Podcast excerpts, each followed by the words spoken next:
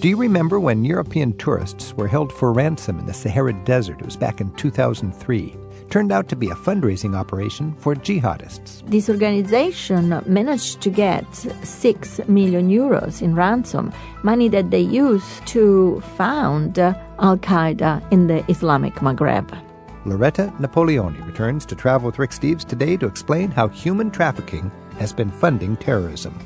Long ago, the city state of Naples was a kingdom in the Mediterranean world. They were very powerful, they had a lot of money, and then all of a sudden, when the Italy's united, they lose their money, they lose their power, and they are still looking for that grandeur.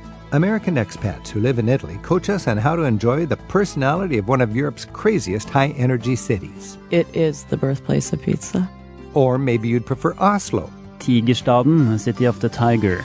It's all ahead on Travel with Rick Steves. Human trafficking has probably surpassed the international illegal drugs trade in the amount of money that's being laundered to support terrorist organizations like ISIS. That's one of the things Loretta Napoleoni has uncovered as a consultant to world leaders on economic and security issues. She joins us in just a bit on today's Travel with Rick Steves to explain how money from refugees and ransom from kidnappings is fueling jihadist organizations. We'll also look today at two European cities that offer alternatives for visitors in search of something different from the scene back home. A little later in the hour, we'll hear how Oslo turned an ugly industrial waterfront into a pedestrian friendly gathering place. But if you don't mind a little grit and grime, the intense human energy you'll encounter on the streets of Naples is truly one of a kind. You'll either love it or hate it. To help prepare you for the scene in Naples, we're joined now by two American guides, originally from Cleveland and Chicago, who've made themselves at home in Italy for years now. They'll take your calls at 877 333 7425. Nina Bernardo and Anne Long, welcome. Thanks Hi, Rick. Rick. Thanks. So you're both uh, Americans who've adopted Italy. Nina, what's your story? I came to Italy in 1996 to spend one year there, and 20 years later, I'm still there. I You're love still it. there. You Yeah. love it. Anne Long, what's your story? I came over for six months to learn the language while I was deciding about a change in major at university and ended up staying 37 years, marrying. And now you live in Sor- Sorrento. which is sort of the resort town an hour south of Naples. Right, to a good base. And Nina, you live in, I live in Rome, but I lived in Naples for four years. So when you think about Italy, I, I love this term bella chaos. Uh, what does that mean to you, Nina? I think that to the outside, it seems really chaotic, but they have their own set of internal rules. So you just have to sort of spend enough time there to figure out how they're doing things. Because it does work. It's worked for It, does, it works for them. Yeah, And, and people could sort it out if they wanted to, I suppose. I suppose, but that would take away all the charm. Ah, so when I say bella chaos, that means in Italian, I, I believe. Beautiful, Beautiful. chaos. Beautiful chaos. That's right. And uh, I always think it's interesting that when I go to a hotel, I ask to be on a quiet room in the back. Italians often prefer to be on the noisy room in the front. They just like to be part of the scene. Oh, they want to be in the main square of, s- of a town. They don't want to live in a little outside of the town where you have a garden and things. They want to be right where all the noise and Right traffic where and the smells are. Now, when we think of Bella Chaos, I think Naples is sort of the queen of Bella Chaos.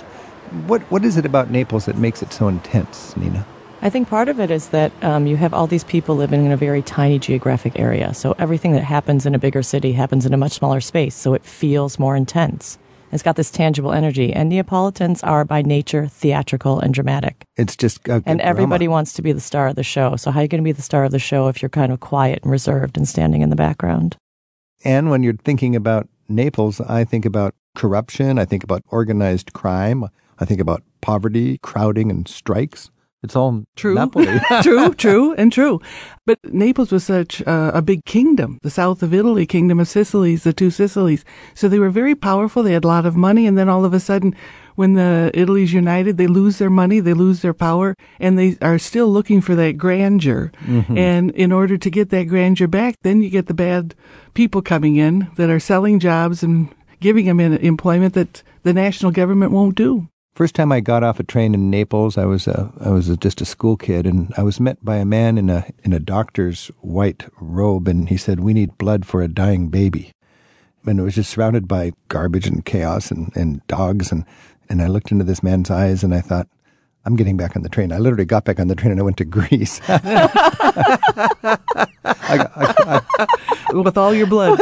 with all my blood and all my belongings. And to this day, I, I enjoy going back to that spot and uh, remembering how frightened I was with my first visit, but also now I'm a mature enough traveler to get beyond the, the riffraff at the train station. What's your advice, Anne, for somebody arriving at the station in Naples for their first time? We as Americans, we're too polite. We, we tend to stop when somebody says, May I talk to you? May I ask you something? Just keep moving hmm. until you can get out of there. And then you can get mixed in with the real Neapolitans. They're nice people. Naples has really cleaned up its station as well. It's not as dodgy as it used to be. And police protection. Yeah. I mean, it is the place where you first arrive. You have to be careful, but it's not like it was 20 years ago either. This is Travel with Rick Steves. We're talking with Nina Bernardo and Anne Long about Naples. Debbie's calling from Omaha. Hi, Debbie. Hello. I went on a tour which was fabulous. We had a wonderful time. We went with a driver, and it was so busy, and scooters scooting in and out. We were afraid to get out of our van. It's pretty crazy traffic. I remember uh, Debbie with my groups uh, helping them get across the street because you have to be bold, you have to stick together, and you have to just forge your way across that traffic. No hesitation allowed. And what were your what were your favorite memories of Naples? we found a little pizza place right along the water where you could see Mount Vesuvius. We had wonderful pizza and house wine. You know, Naples brags that it's the birthplace of pizza. It's the home of the best pizza. It is the birthplace of pizza. it is definitively the birthplace of pizza. And uh, there's a, a street called Via Tribunale, which has some amazing little pizzerias on it. Oh, every other shop is a pizzeria there, and Yeah. they're they all have lines. And they, if you're sort of the, the basic fundamental pizzeria, you're going to serve mar- Marinara and margarita. marinara and margarita. What are those two? What do they? So marinara is just with uh, the tomato sauce and the basil, and then the margarita has the mozzarella cheese on it as well, named after the queen, the second king of Italy's wife, Queen Margarita. That's how it gets its name. and mozzarella is kind of a, a local treat in that area, right, isn't it? exactly. Especially the buffalo milk mozzarella. Debbie, what was your favorite pizza? Do you remember? We had the margarita. It was delicious. The margarita. Yeah. Uh huh. If you order a margarita, you're not going to get a drink. You're going to get a pizza. Be careful about that when you're in Italy. All right. Thanks for your call, Debbie. All right. Thank Happy you. Happy travels.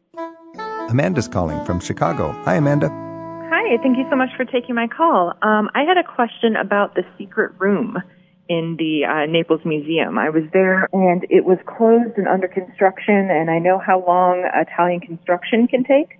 So I was just wondering if you knew if it was back open. The secret room. First of all, the secret room at the Naples Museum. The Naples Museum is an amazing museum that has all of the greatest art from Pompeii And Her- Herculaneum. Herculaneum. So when you go to Pompeii, it feels like it's been stripped bare. Thank goodness it has, because that would have been pillaged and, and so on.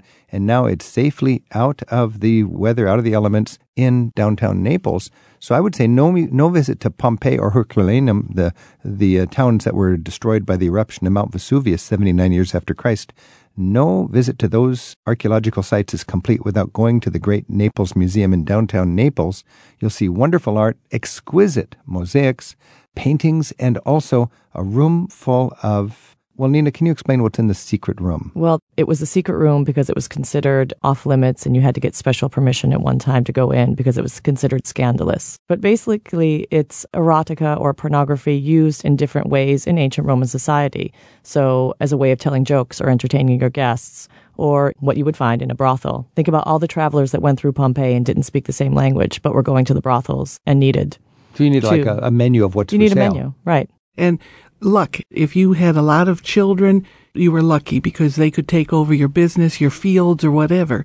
And so the penis was always considered anything that had That's right, because all you see is lots of uh, phallic symbols, Phallic and symbols giant everywhere. penises, and that would be for fertility, for fertility and, and, for uh, old age security. So you could put it on a big uh, mosaic of a penis on your wall, and, and what you weren't trying to be sexy. Well, they're still wearing them around their neck in the form of a, a little uh, charm. So it's a good luck charm It or, is a or good charm. fertility. And it is. Is it open now uh, to answer? Oh, yes, it is absolutely open. open. Yeah. So Amanda, the secret room is wide open. I will go starting uh, to plan my next trip. Thanks for your call. Thank you. Italy based tour guides Anne Long and Nina Bernardo are showing us around Naples right now on Travel with Rick Steves. So when we think about Naples, I think about living in the street. Nina, talk about Spaccanapoli, the Spanish Quarter, and Basso living.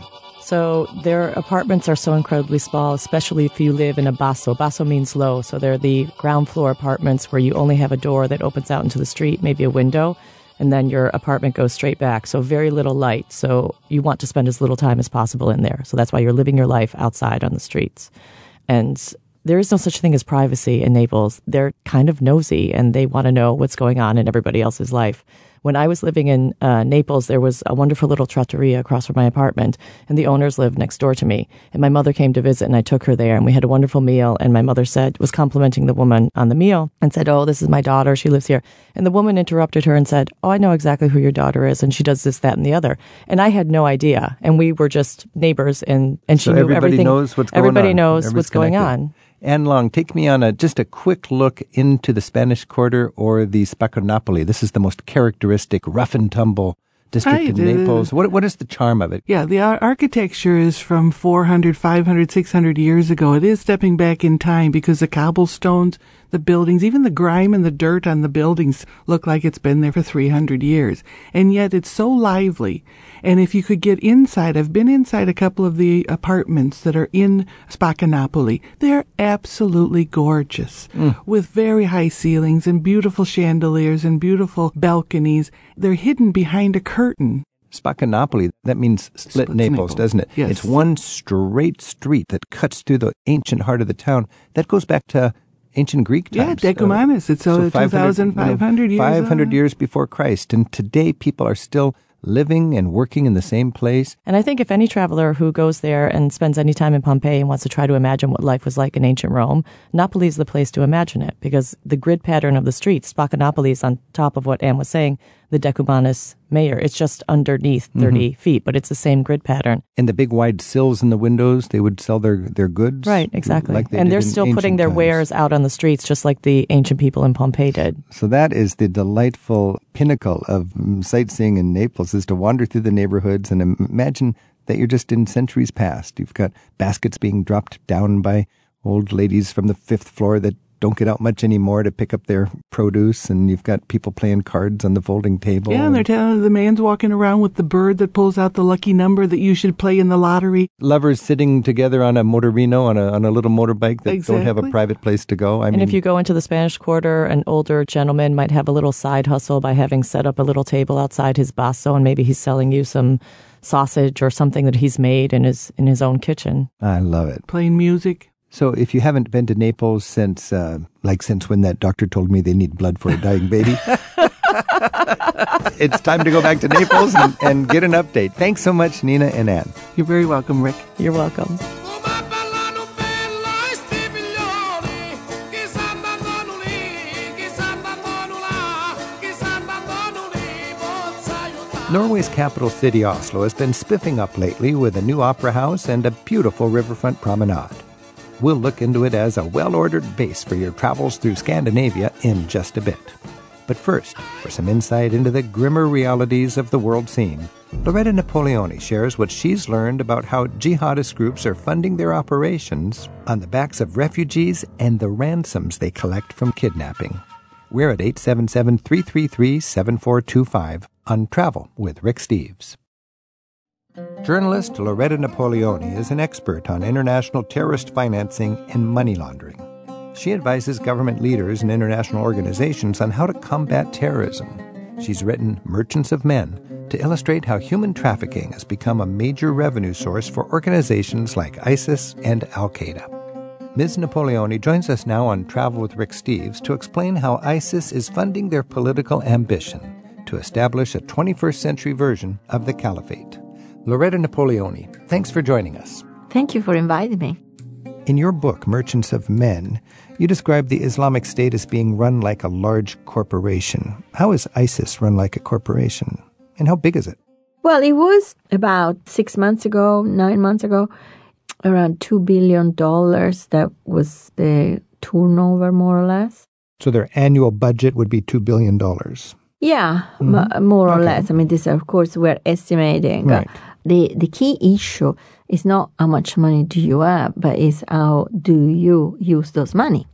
How do you spend it? How do you manage your resources? So that's why I say the Islamic State uh, is run like corporation. So you have an elite uh, which guarantees um, law and order inside the caliphate And then you have an elite which also delegates the protection of the borders to the jihadists. So that's like the armies. Again, this is very similar to the way that the modern state is structured. And then underneath this, you have um, the tribal leaders. So the tribal leaders are the one who are running the resources of the caliphate, resources which were conquered by the army of the caliphate in a war of conquest for the construction of the caliphate. So we're talking about oil, we're talking about water, and we're talking about agricultural land, rich agricultural land. These are the three most important resources. So the tribal leader is a bit like the board of directors of a corporation. They decide the strategy and they report directly to the elite, meaning the way the Islamic State uh, makes money out of this structure is through taxation. So people pay taxes, people pay royalties. So you have an oil field, uh, you pay royalties to uh, the government. So this sounds all very similar to a corporation or a, another country, but one element that is unique is human trafficking. And in your book, Merchants of Men, you're talking about how kidnapping and refugee trafficking really is a multi-billion dollar business to help fund a group like ISIS. How has that come to be? Well, the model is the model of criminal jihadists. So you have groups like Al Qaeda in the Maghreb who made money kidnapping foreigners and then invested this money in an infrastructure for human trafficking. In the case of the Islamic State, it's different. They do not get involved in kidnapping or human trafficking. They actually, again, act as a state, meaning if you are a human trafficker and you want to cross from Syria or from Iraq to Turkey, you can cross the territory of the caliphate and you will pay a tax for every single uh, migrant that you're carrying. And this tax will go to the Islamic State. So the Islamic State lets you use its land. In the case of the hostages, uh, they do not kidnap the hostages, they buy them on the secondary market uh, and they buy them uh, for different reasons either because you know they want to use the hostages for political reasons so it's a sort of diplomacy or they buy them um, in order to use them for propaganda purposes So they could buy a hostage to kill them for the publicity value, or they could Yes. buy the hostage to resell them?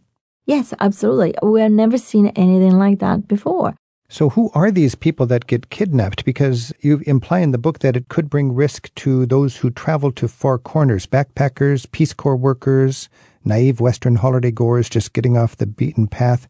Is there some danger there now for regular run of the mill travelers that wasn't there 10 years ago? Absolutely, absolutely. The kidnapping industry really started in 2003 when uh, a group of jihadists from Algeria who were working as smugglers of cocaine from West Africa all the way to North Africa.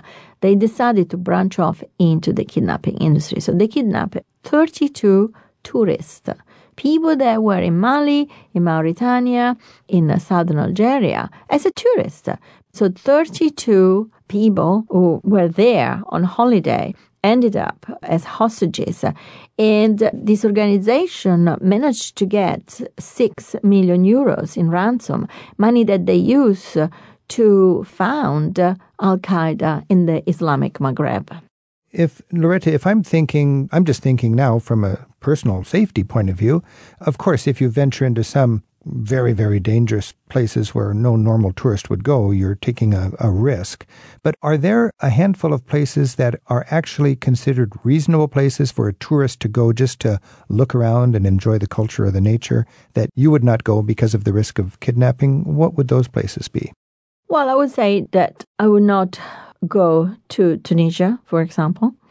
I would not go to Egypt either. Talk more about Egypt because I want to go to Egypt to make a TV show, and I'm all ready to go to Egypt to make a TV show, but I'm so nervous about going there because I do think I would be a nice little catch. I would not go to Egypt to do anything. I would not go to Egypt to see the pyramids and I would not go to Egypt to, to a TV show either. The risk is extremely high. The problem is also the fact that our government, so if you have an American passport, is no leverage whatsoever with the Egyptian government. This kidnapping and ransoming and uh, refugee trafficking, you mention it's as big of an industry as the illegal drug trade by some measures. Is it really that big? And, and how much of it is refugee trafficking and how much of it is kidnapping? Well, what I say is that the revenues generated by the kidnapping and the trafficking is actually higher than the rev- revenues they get from the drug trade because, of course, the drug trade is controlled by the cartel and also is controlled by the organized crime in Europe that distribute these drugs. So if you're a jihadist, a criminal jihadist, you only participate to a very small section of the drug trade. So you are a smuggler. So you carry the cocaine from West Africa all the way to Libya. So the revenues are not as big as if you control a business 100% and you carry Mm-hmm. I see. human beings from West Africa. You don't share the profit with anybody else. Loretta Napoleoni was born in Rome and educated at Johns Hopkins and the London School of Economics. As a journalist, she was once given access to interview members of Italy's violent Red Brigade revolutionary movement. She advises international leaders, and her access to negotiators, security services, and even former hostages helps her analyze how jihadists have turned kidnapping and refugee trafficking into a multi billion dollar enterprise. She writes about it in her book, Merchants of Men. Our phone number is 877 333 7425, and Tony's calling from Waterloo in Indiana. Tony, thanks for your call. Well, thank you, Rick. It's a pleasure to talk to you. Yeah, do you have a comment or a question for Loretta? Well, Loretta, my question is this. My friend and I were in Paris in October, right before the event that transpired there. We felt safe. We were in a tour program that was sort of Paris by immersion. We would like to go back. We would like to rent an apartment, but with the hundreds of thousands of refugees that are pouring into Western Europe at this time, I'm just I'm not that comfortable with my plans, and I wondered if either of you think that there is an undue risk, or it's something that maybe I should rethink, or if it really is still a safe destination. I don't think the refugees are impacting uh, tourism at all. I mean, you don't see them. So I think Paris is safe. The difference between going to Paris or to France and to Egypt is the fact that you know, in Paris or in France, you you may be so unlucky to be close to a terrorist attack, but the chances, uh, I mean, it's easier that you win the lottery and something like this happens. And Tony, if I could just pitch in on this whole refugee concern, because a lot of people are dreaming about going to Europe and they see these images of refugees flooding in. And I don't think the refugee situation in Europe has any impact on travelers. If you want to be nervous and concerned about terrorists, I would not give the terrorist threat any concern. If I was going to Europe, I'd take my loved ones to Europe, and I would firmly believe that we are safer in Europe than we are in the United States from a personal safety point of view. But refugees, it is just completely wrong for a traveler to be worried about refugees if they're thinking about going to Europe. I agree, 100%. There's some good thoughts to think about, Tony. Thanks for your call. Well, thank you. I appreciate it very much. You bet. Ellen's calling from Northampton in Massachusetts. Hi, Ellen. Thanks for your call. Thank you. I wonder if Loretta would address Iran. I was searching there, and somebody from Iran came online and said I had to have an escort if I was there. I think being a single woman, I maybe would. And I'm not sure if, if that's true. Yeah, I think if you want to go on holiday there to visit the sites, because I mean, Iran is an amazing country. Right. Yes, you will have to have a, a male escort with you. You cannot go by yourself. I mean, you cannot get on a train or a bus. And also, I think it would be much wiser to go with a group. Well, that's what Uh, he so said when- too. I'll put yeah. that to rest. But I want to ask another question where you had told Rick that there was more money in human trafficking than in refugees, and I'm wondering if secrecy is a part of it, if people are maybe threatened to keep quiet about this ransom. Oh, absolutely. Everybody, this is the silent crime. People keep quiet because government tell them to be quiet. Exactly. Um, because so the entire business is uh, a mystery and is kept as a mystery because at the end of the day, the governments that pay ransom are actually using uh, taxpayers' money. So people want to know where do you get this money? I mean, they, they bring people home. I mean, the Italians are the one that pay the highest ransom. So a year ago, they paid 13 million euros for two Italians, uh, two very young uh, Italians that had gone into Syria to bring some uh, uh, mimetic kits uh, for you know battle. They wanted to help uh, the, the fighters, so they were kidnapped right away. The Italian government keeps saying, "No, we didn't pay anything," but you know we know they they paid. I mean, they are documentation also. Somebody even filmed the money, so we know. So the taxpayer in Italy may ask the government, uh, "Why did you spend those thirty million euros?" Don't Uh, encourage could- them. Uh, uh, yeah, you encourage them. And I spoke with many journalists, many Italian journalists, uh, who told me, it's okay, I have an Italian passport, so I know my government will get me out. Wow, that is, you know, and it's hard to imagine the Yeah. incentive that these groups have for grabbing somebody and putting them up for um, hostage ransom. Oh, absolutely. you wrote in your book that 10 years or so ago, a hostage was worth $2 million in Iraq, and today it's closer to $10 million. Yeah, yeah. Ellen, thanks for your call. Thank you. Loretta Napoleoni is our guest on Travel with Rick Steves. She's written several books about international terrorism and how it's financed. Her latest title is called Merchants of Men. She's also written Terror Incorporated and The Islamist Phoenix Islamic State and the Redrawing of the Middle East. You'll find a link to her TED Talk on terrorism with the notes for this week's show. Look in the radio section at ricksteves.com. Loretta, you, you talked in your book about a man from Algeria named Rashid, who you met Yeah. in Scandinavia. And he was Yeah. talking about the impact of 9 11 on this dark industry. Can you share that story? Yeah, his real name was not Rashid. I don't know what his real name. He pretended to be Iraqi when he got to Europe because at that time, I think it was 2005, 2006. uh, It was very easy to get mm, the status of refugees if if you were coming from Iraq. As today, it's very easy to get if you're coming from Syria. So his father was arrested uh, by the military regime that took over Algeria after the election in the 1990s that- put in power an Islamist party. His father was arrested, his, his brother also. So the mother sent him away that same day. He was a teenager with a group of jihadists or future jihadists. They were mujahideen at that time uh, from the GIA and um, he went to the south of Algeria and he became a smuggler because this is how these people actually survived uh, smuggling cigarettes uh, from Algeria to West Africa. Then all of a sudden, the business of human trafficking took off and he had to become a human trafficker. And he was completely disgusted by this uh, situation. So he pretended to be a refugee. Uh, he got on a boat, pretended to be a refugee, and got to Italy. Uh, and then eventually he got to Sweden. And he told me this story when I was touring Sweden with a group of artists uh, to protest against the war in Iraq. And he told me the story because he wanted this story to be known. He wanted people to know how tragic uh, the situation was in uh, the Sahel and you know, southern Algeria.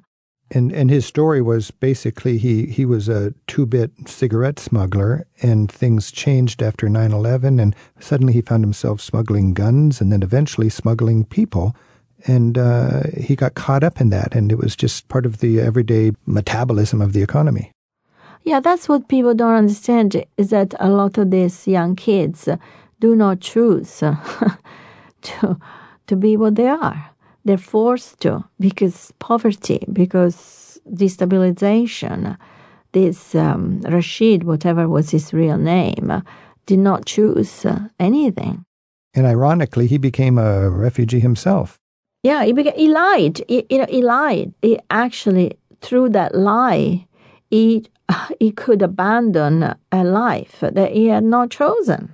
So, do, can we blame him? So, how many people are out there like him? I think many. This is Travel with Rick Steves. We've been talking with Loretta Napoleoni. Her book is Merchants of Men How Jihadists and ISIS Turned Kidnapping and Refugee Trafficking into a Multi Billion Dollar Business. Loretta, you put a lot of work and research into this book. Let's just close with what you would like the reader to come away with. Why did you write this book, and, and what, what's the most important single takeaway? There are two objectives. The first objective is to show young people in the West how dangerous the world is. Uh, there are so many people that want to go and travel the world, do good things. Uh, they want to become journalists, they want to become photographers, they want to become aid workers, and they go straight into the lion's den. I mean, they are easy prey of kidnappers. I also want readers to realize that the other side of the coin is young people born in these destabilized countries, in this uh, failed state, a broken nation, who are equally prey of these uh, individuals. So the merchants of men. These are the people that are trafficked. They're trafficked through various countries in order to reach Europe.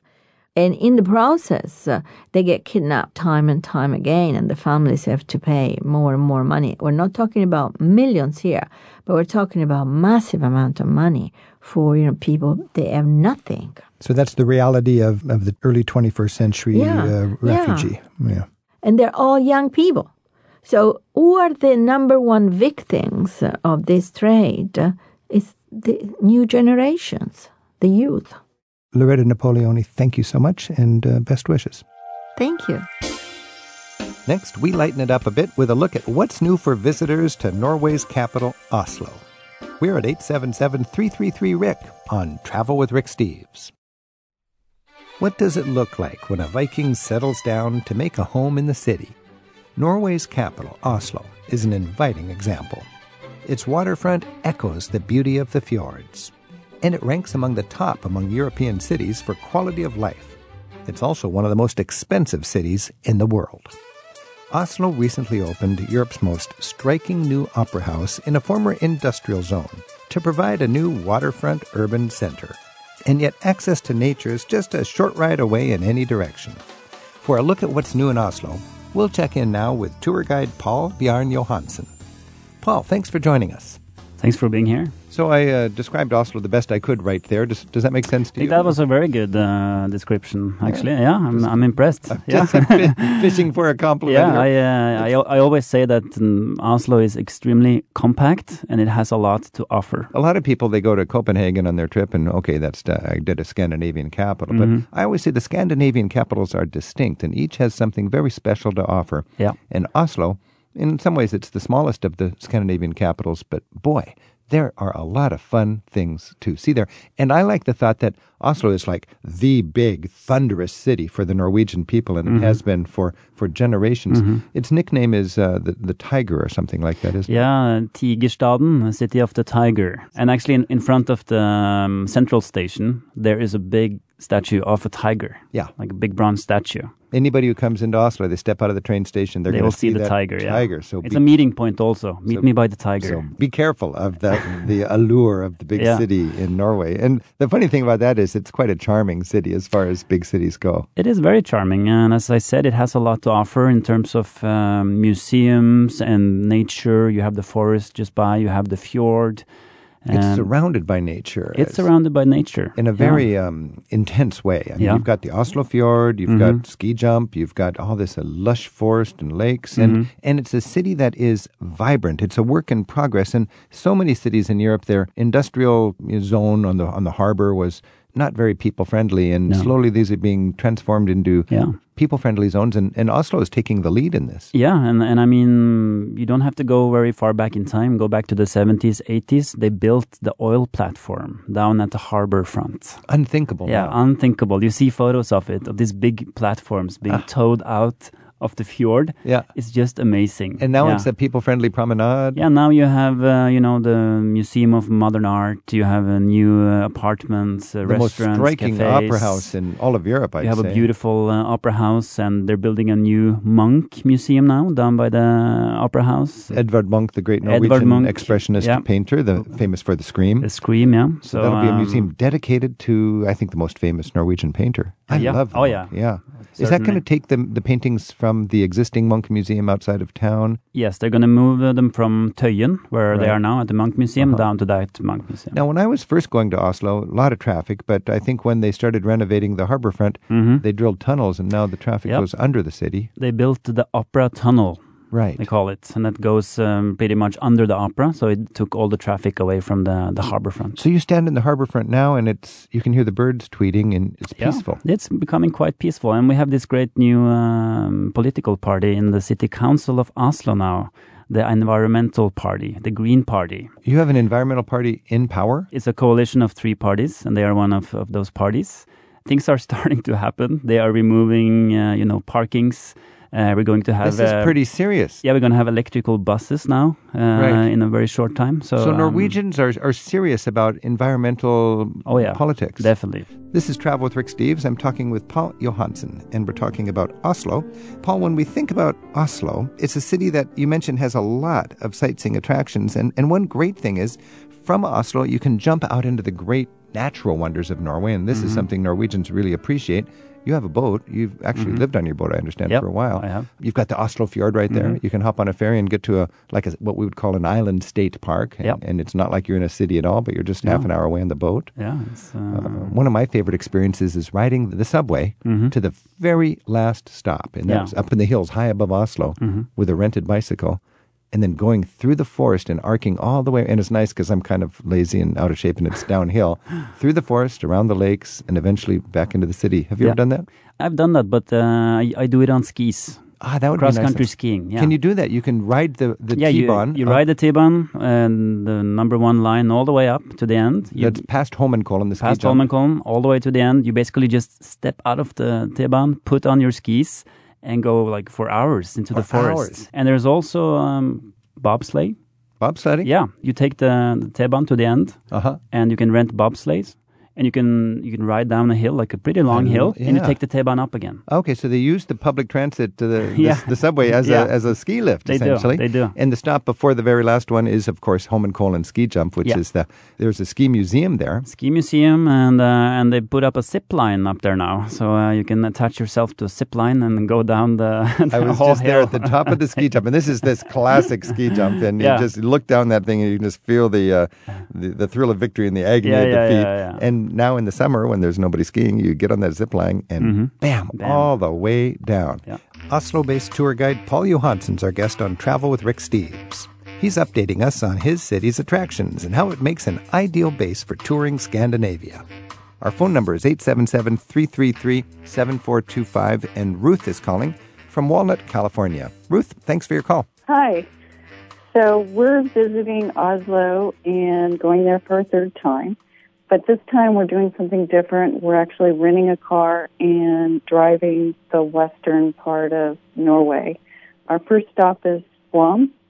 I was just curious what to see on our way.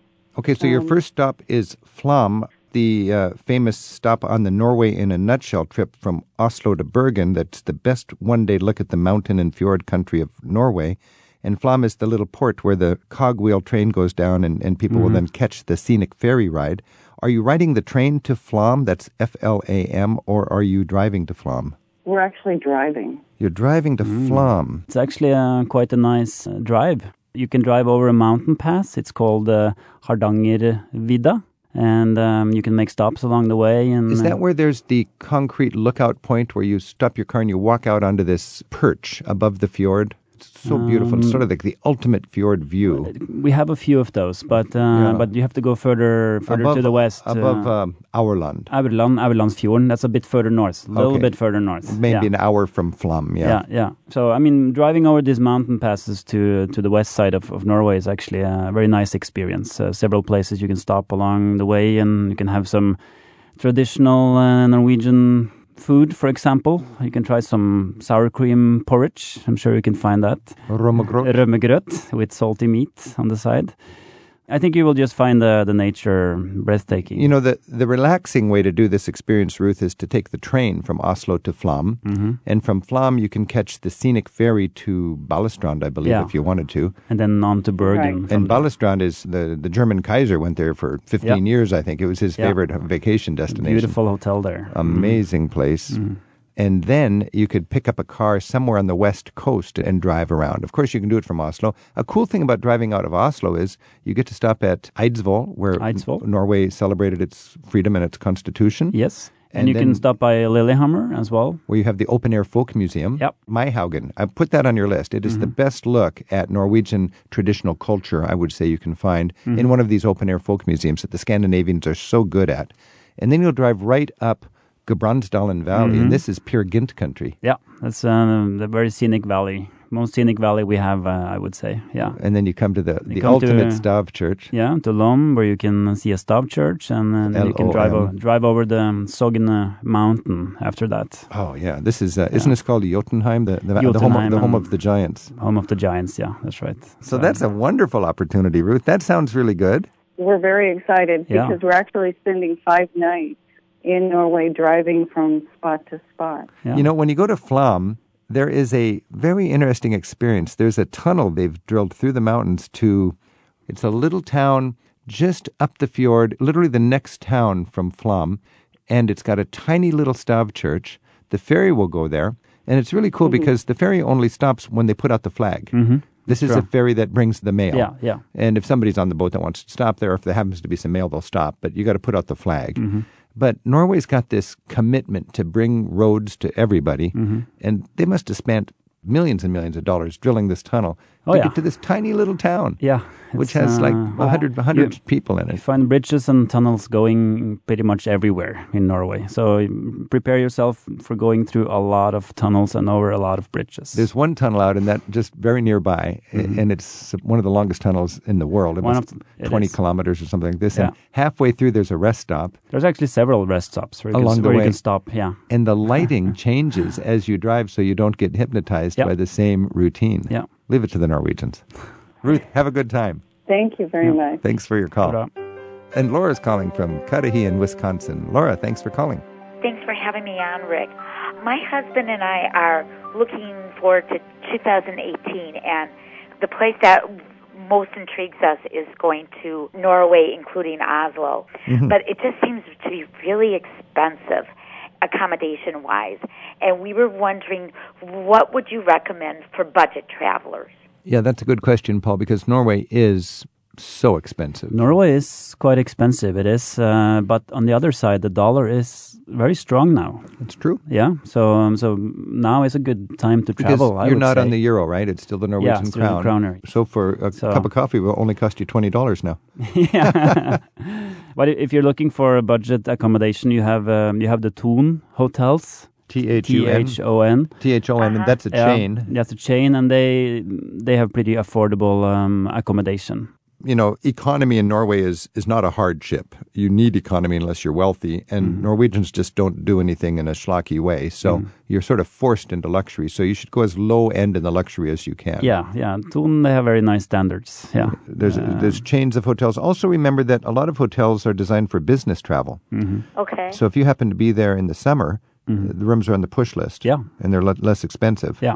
And you Yeah. can also Okay, because we're teachers, and so summer is when we travel. You're lucky from a business class hotel because Yeah. those are going to be as cheap as the simplest pensions.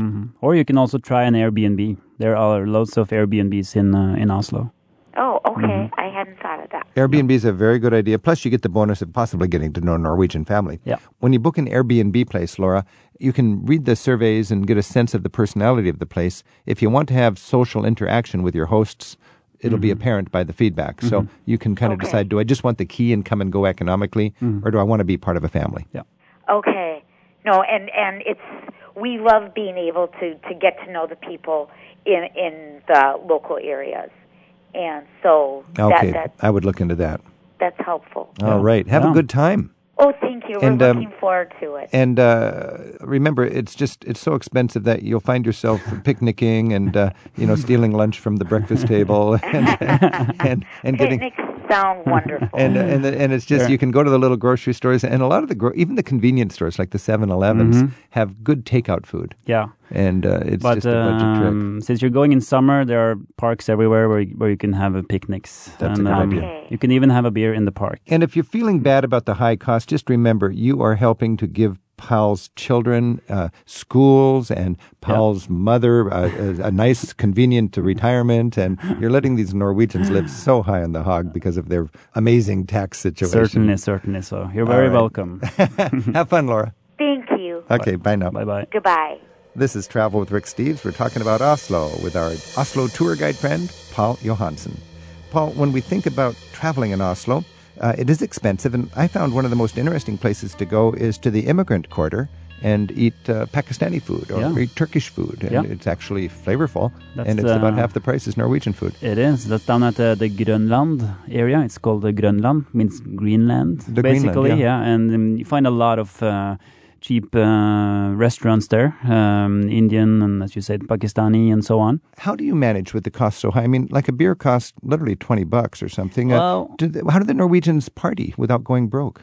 Well, the salaries are high. First Salaries of are all, high, okay. people make good money. Okay, that's so- that's basically why. That's uh. Prices are high, but it's not twenty dollars for a beer, though. Uh, you, That's you- true. I'm exaggerating. Yeah, Thank yeah. you. You're scaring people now.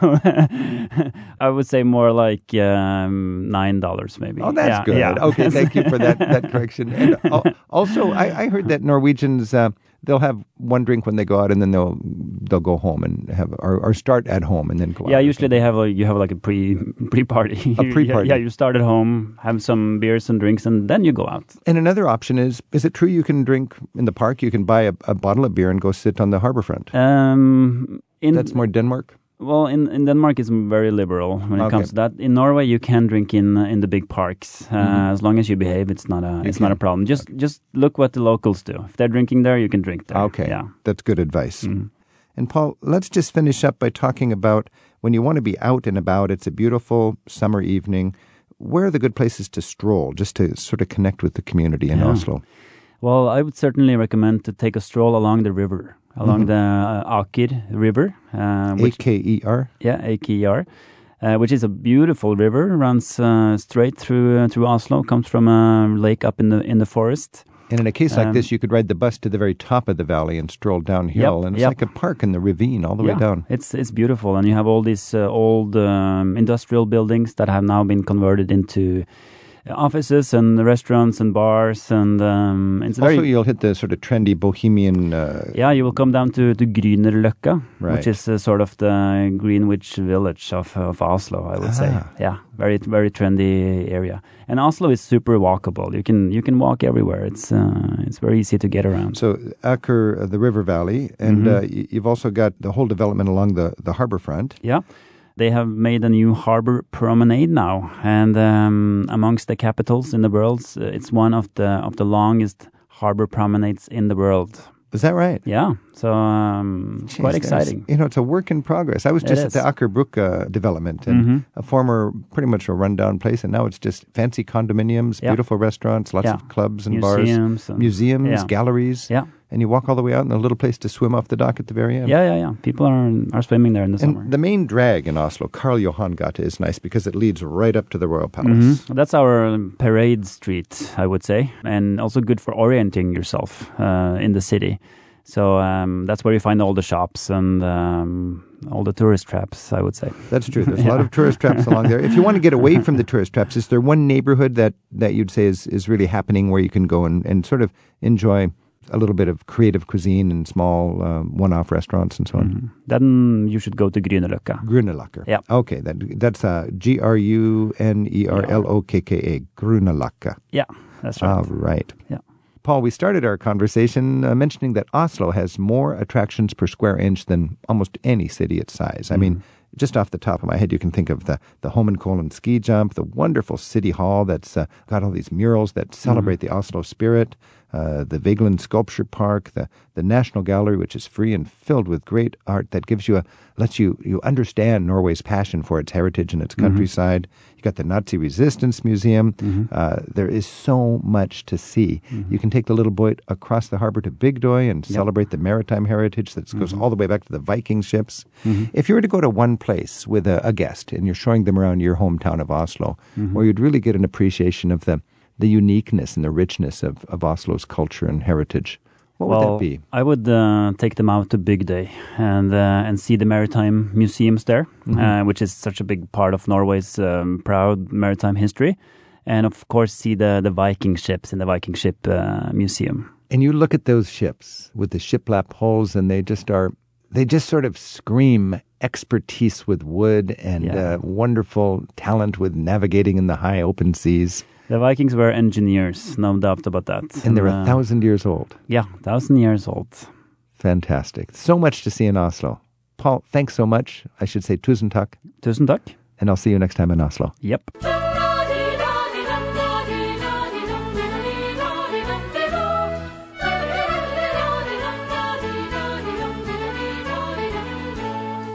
Travel with Rick Steves is produced at Rick Steves Europe in Edmonds, Washington by Tim Tatton, Sarah McCormick, and Isaac Kaplan Woolner. Thanks to the Radio Foundation in New York for studio help this week. You can listen again whenever you like and find out about our guests and the notes for each week's show. You'll find it all in the radio pages of ricksteves.com. We'll see you next week for more travel with Rick Steves. Rick Steves teaches smart European travel.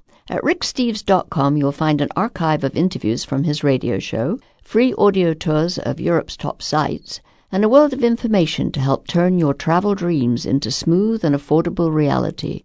Begin your next trip at ricksteves.com.